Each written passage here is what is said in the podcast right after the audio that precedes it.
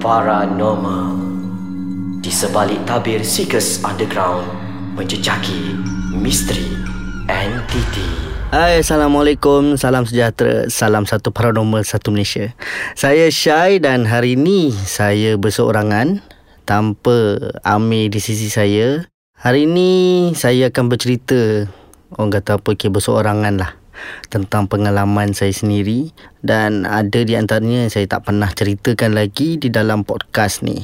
Um, ada beberapa pengalaman yang membuatkan saya terfikir untuk berhenti dari menjadi seorang penyiasat. Tapi bila difikirkan balik di di mana saya bermula itu yang buatkan saya lebih kuat untuk teruskan lagi orang kata apa mencari ilmu dalam bidang paranormal ni. Pengalaman pertama saya masa tu dekat Sabak Bernam itu adalah episod kedua saya di dalam uh, Seekers musim ketujuh.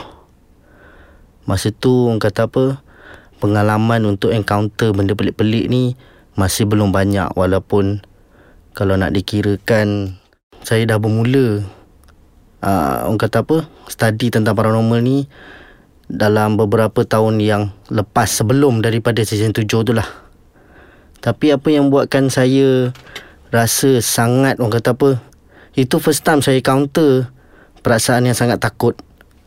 Sampai membuatkan saya tak percaya pada diri saya. Adakah benda tu betul-betul terjadi dekat diri saya ataupun ianya sekadar satu mainan perasaan kerana sudah terlalu takut.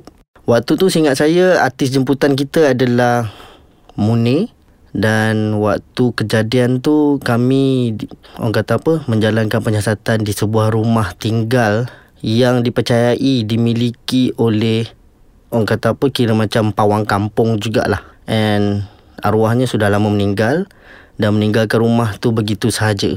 Tapi yang peliknya rumah ni jarak di antara rumah-rumah jiran sangat-sangat berdekatan. Dalam jarak tak sampai 200 meter pun di antara rumah-rumah yang lain.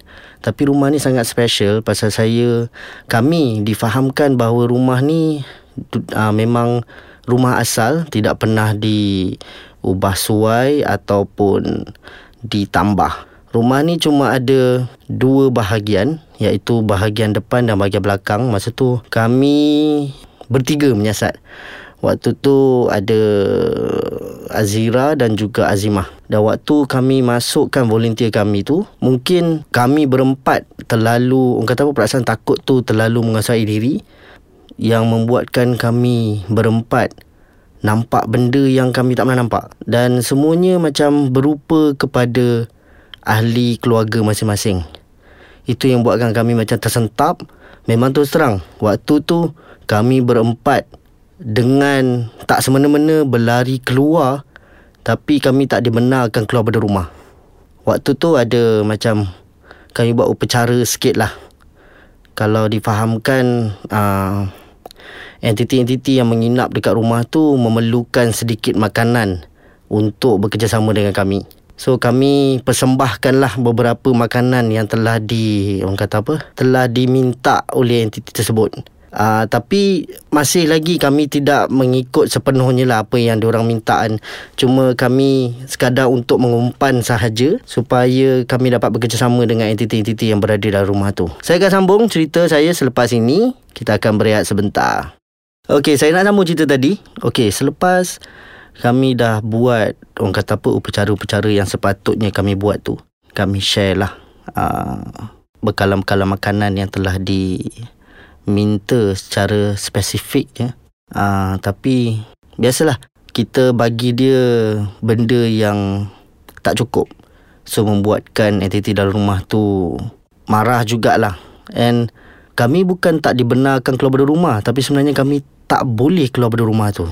Dia seperti ada satu aura yang mengepung pintu depan rumah tu dan kami berempat terpaksa di kuarantin dekat ruangan pertama rumah tu lah di mana ruangan pertama ni ada pintu pintu utama rumah tu.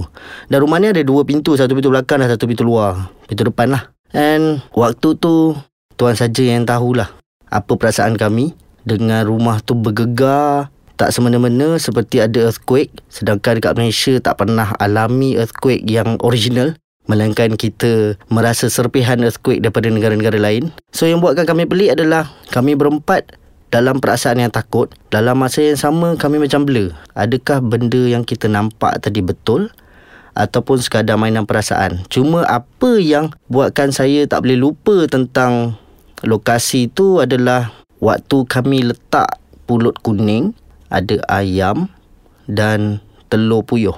Seingat saya, sekali saya pandang masih lengkap ayam tu, masih lengkap telur yang kami letak ada lima biji.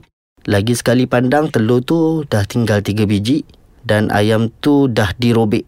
So benda tu buatkan kami macam keliru sikit lah. Adakah entiti ini mampu untuk buat perkara-perkara sedemikian ataupun kami ni macam di game lah mula-mula kami fikir macam tu lah tapi bila fikir balik tak pernah lagi dalam sejarah Seekers kami mengarahkan uh, siapa-siapa untuk membuat special effect secara original supaya memberi lebih orang kata apa macam scare tactics lah ataupun scary shots. And itu yang buatkan kami macam okay this is the first time I'm orang kata apa encounter benda-benda macam ni lah.